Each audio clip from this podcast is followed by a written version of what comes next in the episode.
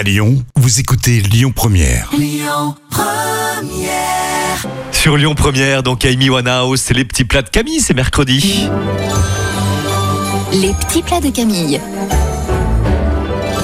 Eh bien, tes boulettes de courgettes à la mozzarella, Camille. Oui, on rince, on sèche, on épluche les courgettes Oui. et on découpe la mozzarella en cubes.